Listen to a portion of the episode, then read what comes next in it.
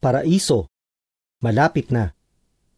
Nilalang ng Diyos ang lupa para tirhan ng mga matwid magpakailanman. Inilagay niya ang unang mag-asawa, sina Adan at Eva, sa napakagandang hardin ng Eden. At ipinagkatiwala niya sa kanila at sa kanilang mga inapo ang pananagutang sa kahin ng lupa at alagaan iyon. Ibang-iba na ang mundo ngayon sa paraisong iyan. Pero hindi pa rin nagbabago ang isip ng Diyos. Gusto pa rin niyang maging paraiso ang lupa. Paano niya gagawin niyan?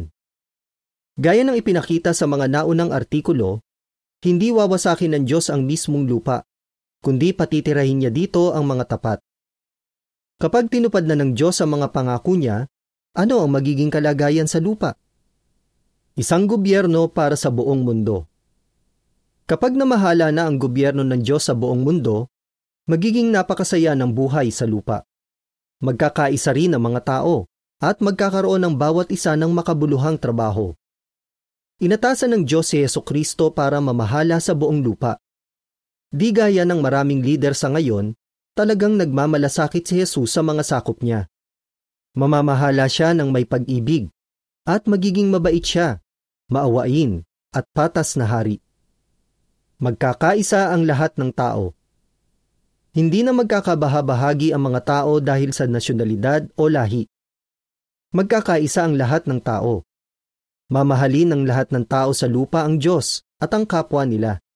At makikipagtulungan sila para matupad ang layunin ng Diyos at mapangalagaan ng lupa na kanilang tahanan. Maaalagaan na ang kalikasan at mga hayop. Kapag namamahala na sa lupa ang kaharian ng Diyos, gagamitin ng mailalang ang kapangyarihan niya para manatiling balanse ang panahon at klima. Noong nasa lupa si Jesus, Ipinakita niya ang kapangyarihang ibinigay sa kanya ng Diyos nang patigilin niya ang isang bagyo ng walang kahirap-hirap. Sa ilalim ng pamamahala ni Kristo, hindi na tayo matatakot sa mga likas na sakuna. Ibabalik ng kaharian ng Diyos ang dating ganda ng kalikasan at hindi na magkakasakita ng mga tao at hayop. Perpektong kalusugan at saganang pagkain. Magkakaroon ng lahat ng perpektong kalusugan. Wala nang magkakasakit, tatanda o mamamatay. Mararanasan ng mga tao ang isang maganda at malinis na kapaligiran gaya ng naranasan ng unang mag-asawa sa hardin ng Eden. Gaya rin sa Eden, mamumunga ng sagana ang lupa at magkakaroon ng maraming pagkain ng lahat ng tao sa bagong sanlibutan. At gaya ng bansang Israel noon, ang lahat ng nasa paraiso ay kakain hanggang sa mabusog. Levitico 26, 4 at 5 tunay na kapayapaan at kapanatagan. Kapag pinamahalaan na ng gobyerno ng Diyos ang lupa, magiging payapa na at magiging mabait at pata sa isa't isa ang lahat ng tao. Mawawala na ang digmaan, pag-abuso sa kapangyarihan, at wala nang magkukulang sa pangangailangan nila. Nangangako ang Biblia. Uupo ang bawat isa sa kanila sa ilalim ng kanyang punong ubas at sa ilalim ng kanyang puno ng igos at walang sino mang tatakot sa kanila. Mikas 4, 3 at 4 Magkakaroon ng lahat ng magandang bahay at makabuluhang trabaho. Ang bawat pamilya ay magkakaroon ng sariling bahay at hindi na mag-aalalang mapalayas doon. Magkakaroon din tayo ng trabahong magpapasaya sa atin.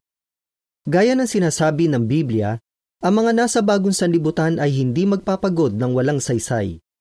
Isaiah 65, 21 hanggang 23. Pinakamabuting edukasyon Nangangako ang Biblia. Ang lupa ay tiyak na mapupuno ng kaalaman tungkol kay Jehova. Isayas 11:9. Matututo ang lahat ng sakop ng kaharian ng Diyos mula sa walang katapusang karunungan ng kanilang maylalang, si Jehova, at tungkol sa magagandang bagay na nilalang niya. Hindi nila gagamitin ang kaalaman nila para gumawa ng mga sandata o saktan ng iba. Sa halip, matututo sila kung paano magiging mapagpayapa sa isa't isa at kung paano aalagaan ang lupa. Buhay na walang hanggan Inihandang mabuti ng Diyos ang lupa para lubusan tayong masiyahan sa buhay araw-araw. Gusto niyang mabuhay ang mga tao sa lupa magpakailanman. Para magawa iyan, lalamunin ng Diyos ang kamatayan magpakailanman. Isaiah 25, Ipinapangako ng Biblia na mawawala na ang kamatayan, pati ang pagdadalamhati at ang pag-iyak at ang kirot.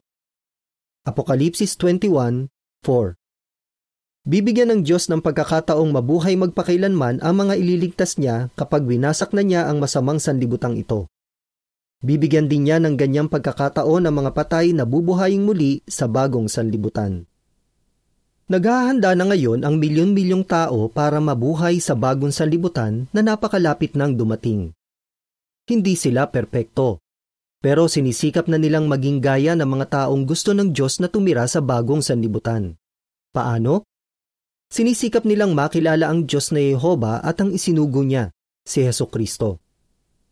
Alamin pa kung paano ka makakaligtas sa wakas ng mundong ito at kung paano ka makakasama sa mas magandang mundo na malapit ng dumating. Makipag-aral ng Biblia ng libre sa isang saksi ni Yehova o makipag-ugnayan sa kanila gamit ang website na jw.org. Katapusan ng artikulo.